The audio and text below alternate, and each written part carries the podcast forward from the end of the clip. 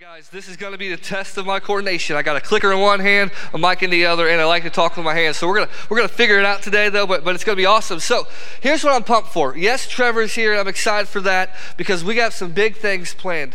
Today we're starting a brand new series on the book of Luke. And here's, it's going to be different than what we've done a lot of times. And here's what I believe the Bible tells us there's seasons for everything.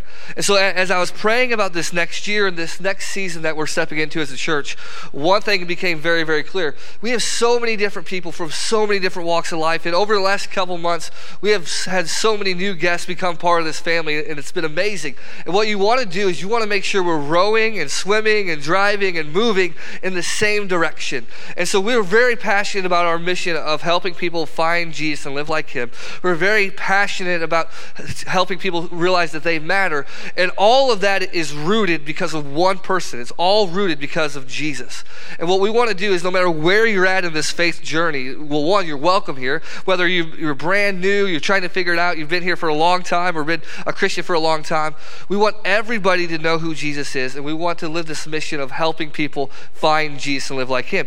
And so, what I thought would be the best possible way to do this was to journey together on one journey. And really, I've had two major questions since I've been here from people regarding faith. It's the same two questions over and over again. One, how do I read the Bible? And that's an important question, right? That's a hard question for some people. How do we read the Bible? The other question we get is, how do I live like Jesus? And that's another great and important question. So it's like I, I took those questions because we want to be a church that hears you. We want to answer questions people are asking. We took those questions and we came up with this series. When I say we, a lot of it was me. So if you don't like it, just blame me, right? And so we're going to go on this journey. What I love about it, one, it's going to be the longest series I've ever preached. Okay?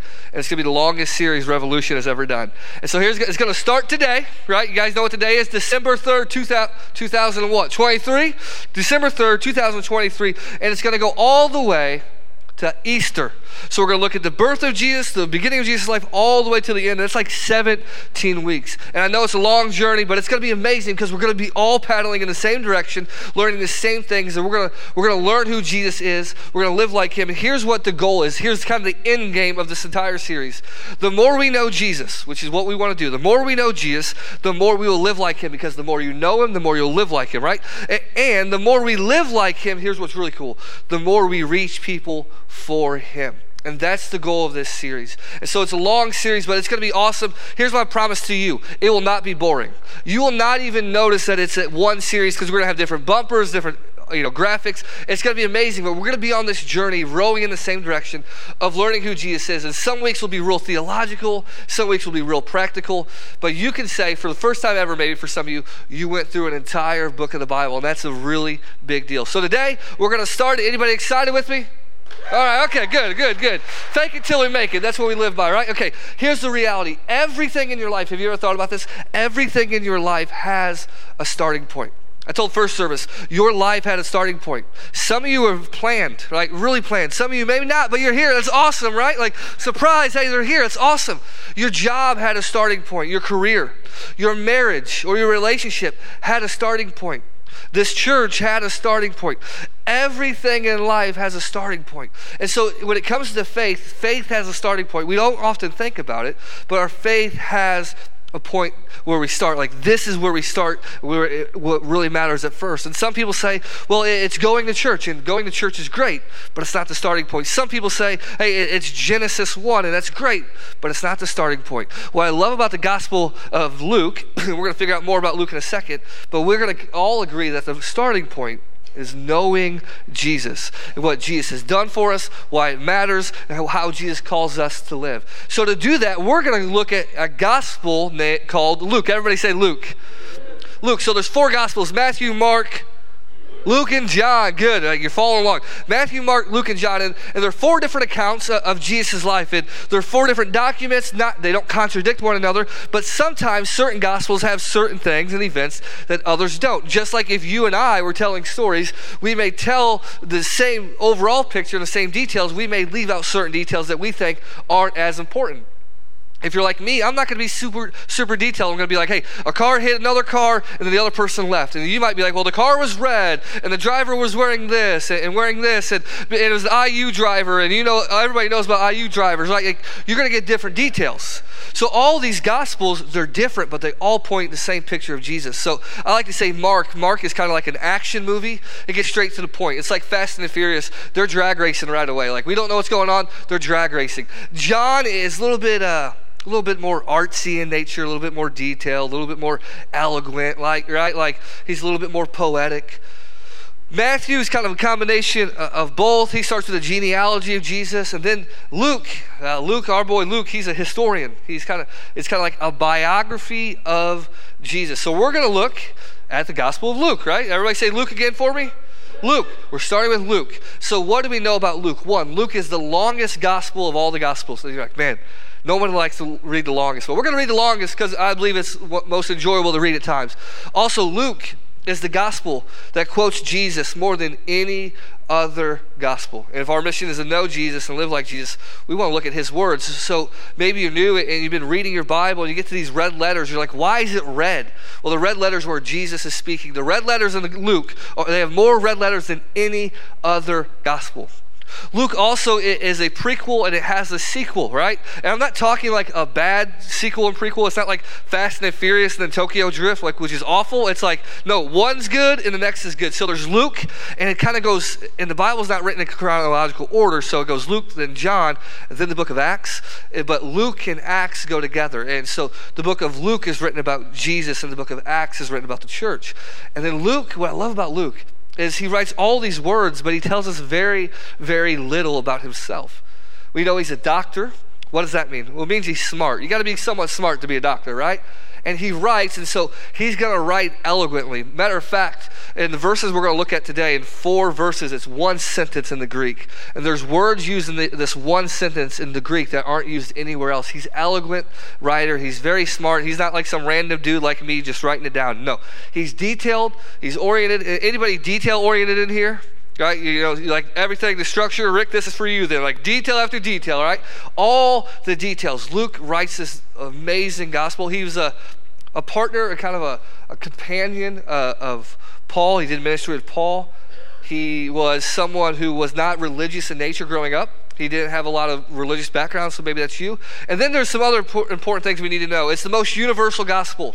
It's the most inclusive gospel that the people that no one uh, else would write to. He's the most interested, women, this might, this might be important to you, most interested in the roles of women and in children and social outcasts, the people we're trying to reach. He's most interested in prayer. He records different prayers that nobody else does. He has the emphasis on the Holy Spirit and on joy, and most emphasis on preaching the good news, which is the gospel. He's the most interested in making sure everybody knows who Jesus is. And so that is kind of a 10,000 foot view of what we're going to read. And you're like, hey, that's a lot of information. And maybe you're like, I don't want to hear that. It's so important to hear what we're reading so we know where we're going. And have you ever heard this phrase, famous last words? Anybody ever heard that, right? Eh, you know, famous last words like maybe you're arguing with your spouse and you're out with your buddy. You ever been out with your buddy and they start arguing with their spouse? And like you know, like this conversation is not going well, and you're like, dude, I, I don't want to be him. And you're trying to tell him, hey, bro, just hang up and leave. But he keeps talking, he keeps talking, he keeps talking, right? Anybody with me? You know what I'm talking about? And he, he finally keeps talking and he says something like, bro, that's famous last words. Don't want to be you tonight, right? I don't want to go home tonight, right? And so famous last words are, are kind of a phrase we know. But do you know there aren't just famous last words, they're famous first words? So let me give you a couple examples. Anybody heard of this? It was the best of times and it was the worst of times. Anybody heard that? Charles Dickens. Never read the book, but oddly enough, I find myself quoting that all the time. And Whitney's like, "What are you talking about?" I was like, "I don't even know. It just sounds really good when bad things are happening, right? Like, it sounds good." And then here's one of my favorite. Mom always said life was like a box of chocolates. You never know what you're gonna get, right? Anybody, everybody knows that, right? Forrest Gump, come on. If you've never seen history, Forrest Gump is the greatest history movie of all time. He's just there at everything somehow. How about this? A long time ago, in a galaxy far, far away. Anybody know that one? What is that? Star Wars, right? Long time ago, they were fighting with uh, lightsabers. It's the same story of Harry Potter, just with lightsabers instead of wands, right? We know that. Another one Johnny's daddy was taking him when he was Eight years old. See, you guys know it, right? And so sometimes the start of something you know right away. Well, Luke, right away, his gospel, his first sentence sets everything apart. And so, just like you know when you hear about a box of chocolates, you know you're talking about Forrest Gump. Luke wrote in such a way, as soon as you start reading this, he's like, this is something special. So let's go to it. Many have undertaken to draw up an account of the things that have been fulfilled among us. We'll stop there, right? And right away, one word stands out. What word's highlighted here? Many. He says, many. How many is many? What, what would be your definition of many? More than two? Less than a hundred? Right? I don't know, right? Many. He's like, many people. And that's so important, that first word. Many people have undertaken to draw up an account, which not literally means draw, but write an account of the things that have been fulfilled among us. And here's what he's saying he says, This, I'm not the only one writing about this. I'm not the only one who have taken time to write about this. He goes, This isn't something that happened in a galaxy far, far away, right? There's no Darth Vader here, right? He's like, This event actually happened. And many people have taken time to write about the life of Jesus, what they've seen, what they've experienced, what they have heard. Many people have done it. And, and, he's not just talking about the other gospels, he's talking about other people outside of that because not all the gospels were written by the time that Luke is writing. Maybe Matthew and Mark were, but he's like, other people outside of the Gospels have taken time to do this. And you're like, well, why does that matter? Because we live in this weird, bizarre time where people write biographies about themselves all the time, right? Like, you know, they could be 35, they have one at 35, and then they have one at 75 or 65. And so we're used to people writing like this. We're used to people writing books about themselves. But at this time, this type of thing didn't just happen. In the first century, if you go back to history, history documents, you're not going to find very many documents like this. People didn't write about other people often. And how many of you right now are writing a biography about somebody else? Anybody? Because if somebody's writing a biography about Mike Barron, I want to read it. I want to know what's going on, right? But we don't do that. We don't sit and write about it. But Luke is like, many people have done this.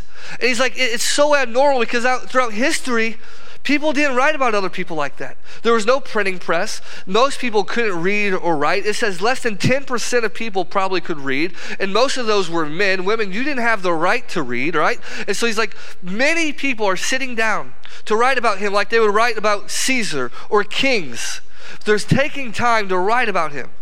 But nobody does that. Throughout history, very little documents can be found all the way back to the first century about certain people. Yet, here's Luke saying, many people have taken the time to sit down and write about a man named Jesus, who was a rabbi, who had 12 disciples, who was killed on a Roman cross, who the Roman Empire could not, could not get rid of fast enough, who the religious people didn't like. he said, many people have taken time to write this account. And the question becomes well, why? Why would so many people do this? Why? And I think a better question is this why this story? Why are so many trying to tell it? Why are so many people trying to tell it? For example, one day Natalie's going to grow up and get a little bit older. She's going to we're going to go to this search engine called YouTube, right?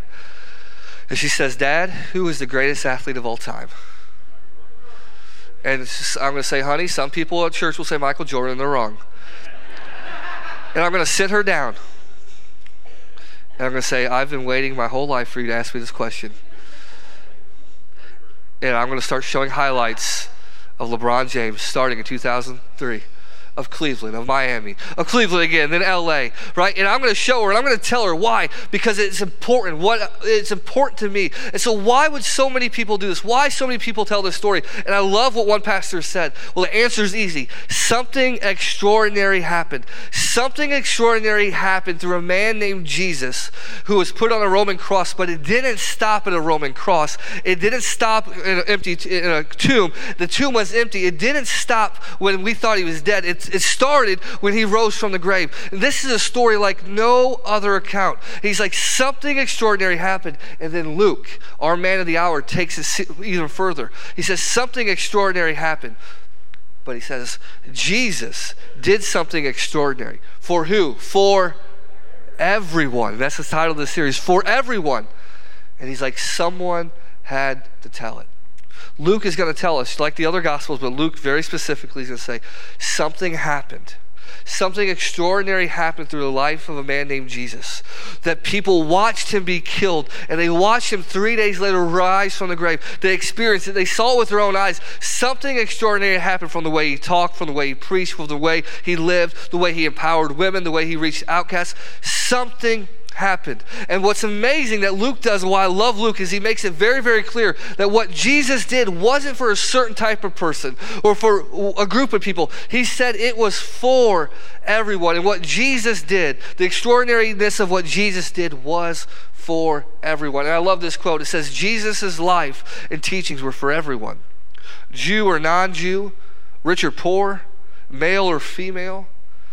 Therefore, look for Luke to include more stories than anyone else about Jesus interacting with outsiders who we want to interact with, the poor, and women. Luke is going to go out of his way to show you, encounter after encounter, about how Jesus reached people that no one else would reach and if we want to be his church, we're to reach people that no one else reached. If you go to, to Luke chapter 4, it, it says this, and we'll, we'll talk about these all in, in, a few weeks. It says he went to Nazareth, which Nazareth was kind of his hometown, and Nazareth was this town. Um, well, I'm kind of trying to put in modern words. If it was a town today, it would have a Dollar General because they're everywhere it would have a stoplight, but you got to understand, it wouldn't have like a stoplight that would change colors. It would have a blinking red stoplight to, to show you a four way intersection would come. There's probably one main road in and out, and probably a bunch of old buildings, right? It was a small town, and for Nazareth had a reputation of nothing good would ever come from Nazareth. And so he's in this town of Nazareth where people feel isolated because they weren't on the main path, they, they were uh, excluded from a lot of kind of normal, normal day living. But he's there, and it says, and on the Sabbath day, he went into the synagogue, which would have been the temple, and he stood up to read. And he stood up to read. Jesus could read, and, and the scroll the prophet Isaiah. So he's going to read scripture. He's reading a prophecy that that Isaiah is saying, one day the Savior of the world will look like this. And so Jesus unrolls it and he starts reading it. And he says, The Spirit of the Lord is on me because he has anointed me to proclaim the good news to the poor. So I'm reaching the poor.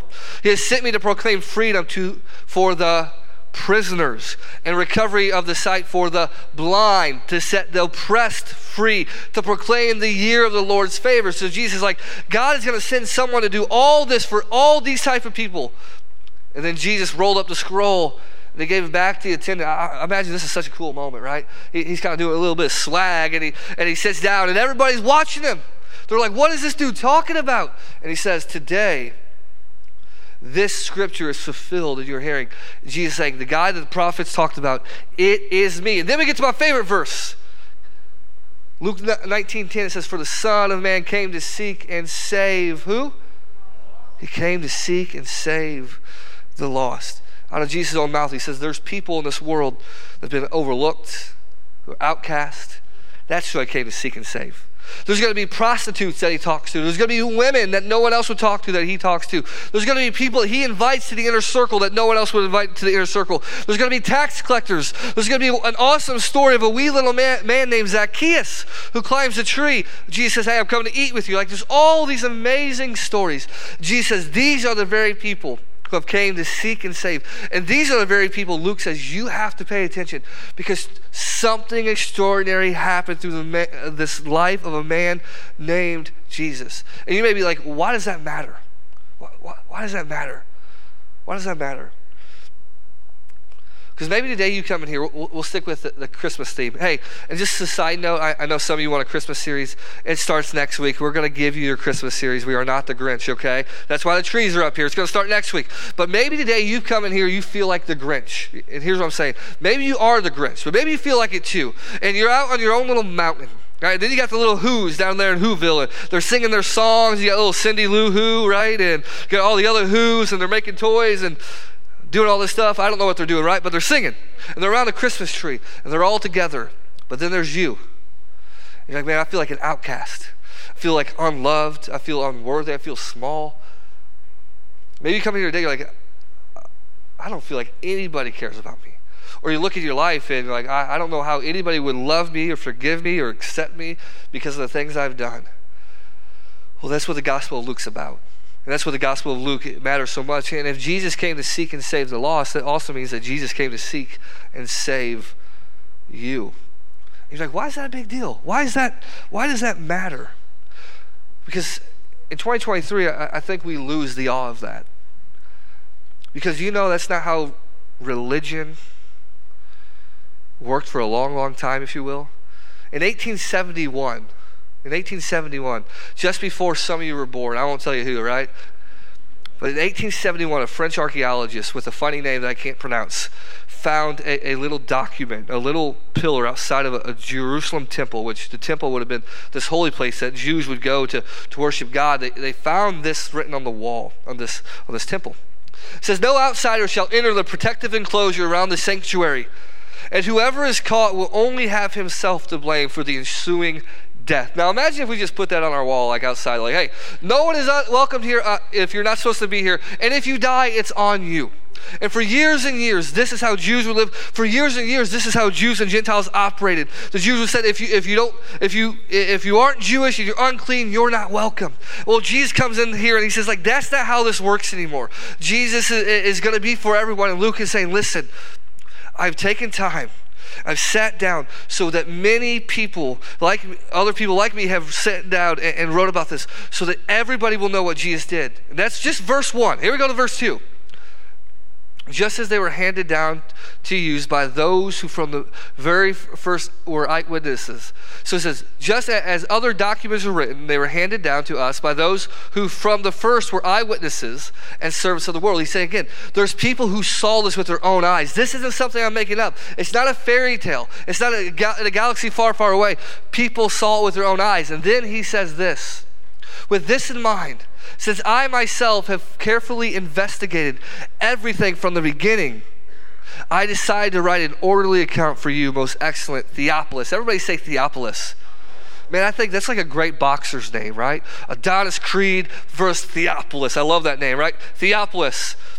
He's like, I've carefully investigated so that you may have the certainty of the things that you have been taught.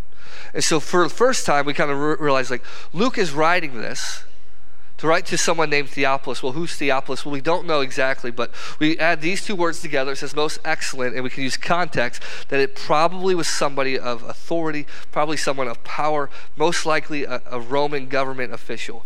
And he probably heard about Jesus and he wanted to know more about Jesus. And so he goes and he looks for a smart man that can write and read, someone who would take time investigating about the life of Jesus, and he hires a man named Luke to write a book that Luke didn't know was going to be in the Bible necessarily, but he wrote Luke.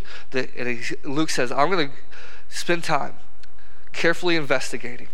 I'm going to talk to people. Uh, I'm going to investigate everything from the beginning. That's why Luke starts at the birth of Jesus. I'm going to investigate everything from the beginning and, I'm going to write an orderly account. So this is like the history history part, the biography aspect of it. He's like, I'm going to write an orderly account so that you may have certainty of the things you've been taught. Because something extraordinary happened. And a man named Jesus, who everybody thought was going to die on a cross but didn't, he came back three days later. He's like, something happened. And what I love about this, and this, this is really important, you're like, why am I telling you all this? Because this is important of the context of all of this. Throughout history, this is how people would write accounts. So a lot of times people say the Bible is just this made up account. Well, listen, here, here's how historians would write. This is how Luke wrote. There would be oral tradition. They couldn't read or write, so they would have to pass on the story by their words, their mouth. And so there'd be oral tradition. Like, hey, this happened. And so they would find somebody in their tribe, in their group that was smart and would have a good memory. So if you don't have a good memory, we're not telling you this stuff because you're going to forget it, get it wrong, right? He's like, so oral tradition. They would talk to it, they would share the tradition. It would be passed on from generation to generation. And there's written documents. Other people have written about it. He says, many people have written about this. And then you go to eyewitness accounts. The people who said, well, hey, I saw Jesus after the resurrection. I saw him do this miracle. I was there when he healed this person. I was there when he talked to Zacchaeus. And so he would add all of these together. And what do you get? A carefully investigated document. And Luke says, I'm writing this to you, Theophilus, and I'm writing this to you, Revolution, so that you can have certainty of who Jesus is, what Jesus has done. Why? Because something so extraordinary happened. And it was for a group of every single person to ever live and someone had to tell it. And Luke says, I'm going to tell it. And so, over the next several weeks, we're going to go through this journey of look at why it's so extraordinary, of why it matters. And, maybe you're here and you're like, I don't know who Jesus is. I haven't figured it out yet. I, I don't know if I want to. Or maybe you're here today and you're like, hey, I, I want to know more about Jesus. I want to know how to live like him. I invite you to come on this journey with us. And my promise to you during this journey is if you open your ears and hearts and you follow along with us and you read along with us, you will see God work and you will start to read and uncover an extraordinary journey that Jesus will take us on. But today I, I want to end with something, but before I end with something, I, I want to show you a picture. Anybody ever been in this moment? Right? Anybody ever there? Right? Okay, this is a this is a common occurrence in my house. This happened specific, specifically not too long ago. We went to the store of IKEA. You ever been to IKEA? Right? Anybody ever bought anything from IKEA? If you haven't, don't. That's my best advice I can give you today. Don't buy it. And so IKEA, they, they kind of do this thing. It's like you walk in this massive like warehouse. Essentially, it's this building. It's like a big, big building, and you walk in, and it's like really modern looking. And then the first thing they do is really smart, right? They have you walk through these like makeshift living rooms or houses or bedrooms. Anybody ever seen that before?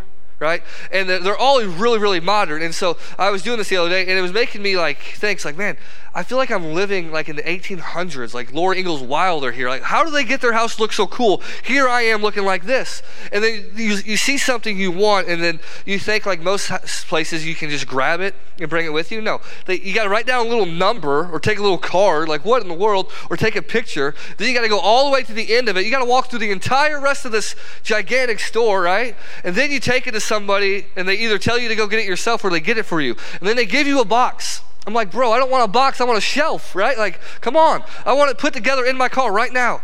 And then they take a box, and then you get you get home, and it's like Swedish or something. I don't know, right? They have a bunch of meatballs and selling selling this stuff. It's a weird place. And then you take it home, you try, try to start putting it together. And then usually, you know, I got Whitney standing over my shoulder watching me because, like, hey, I'm the man. I, I got this, right? I can read and write, baby. I can do this, right? I'm going to put this together. But I don't follow the instructions at first. So I start trying to put it together, and it's not working. But eventually, y'all get to the point where you're like, hey, I'm just going to follow the instructions. So I follow the instructions. You know what the instructions allow me to do? Still put it together, and it's still wobbly, but I follow them nonetheless, right? So I put it together, but I need those instructions. And here's what happens so many times, and I, I don't want to do it to you today. So often we said, hey, know Jesus, read your Bible. Hey, it's got some awesome stories in it. It could change your life. Now go home and read it. But we never tell you how to do it right? You know what I'm talking about? We never give you the, the tools to do that. So I, have talked about this tool before, and if you would switch to the last slide real quick for me, it, in a moment, it's going to be on here. And, and this last slide, if oh my god, there you go. This last slide is called the SOAP method. Everybody say SOAP soap. And so we've done it before, but I want to tell it real quick because this is how, like, maybe you're brand new to reading the Bible. Like, I don't know how to read it. And, and so here's what's going to happen you're going to open your Bible, you're going to go to devotion, maybe. Maybe you have your Bible on your phone, maybe you have a hard copy Bible, maybe you need a, a devotional, maybe you need to download the Bible app. And you're going to go to a passage of Scripture. Now, you may be brand, brand new to this. So this is how it works. You're going to find a, a, a, name like Luke, and there's Luke. And then there's going to be two numbers or a couple numbers after. So it would be Luke then a number, like one, for example, and that would be the chapter, and then the next group of numbers would be the verse. So it's the chapter, I mean, it's the title, the chapter, the verse. And then you're going to go to those verses, and you're going to, you're going to look at them, and, and you're going to say, okay, I'm going to read this section. Then you're going to move on to observation. The oh, everybody say observation. Observation. You're going to read it. And, and for me, I recommend reading it five, six, seven times. Read it over and over again right? And then you, what you're going to do is you're going to say, Are there any words that stand out here? Are there any words that I don't know? Like, what in the world does that say, right? That happens to me all the time. Are there any words with like a little footnote that tells you to go to the bottom of the, the verse? Are there any things that's repeated? And you're gonna you're gonna look at it. You're gonna circle. You're gonna highlight. You're gonna underline. You're gonna start participating in it. You say, okay, what does this mean? Question mark. What does this mean? Question mark. You're gonna start reading it, and you're gonna read over and over again because you're trying to absorb it. You're trying to figure it out. And then we get to the A, application. Everybody say application. You, that's the question. You say, what, you, what am I going to do with this? Why, why does this matter? Is God asking me to change a, a behavior, change a mindset? Is He asking me to uh, do something, an action? Because application is what changes everything. If we read through this entire series and we don't do anything, we're failing. Like there's always application. Then we get to the last part. it's prayer. Everybody say prayer. And the prayer is like, hey, God. Man, I don't know what I just read. I read it six, seven, eight times. I don't know what it says, but God, can you open my eyes?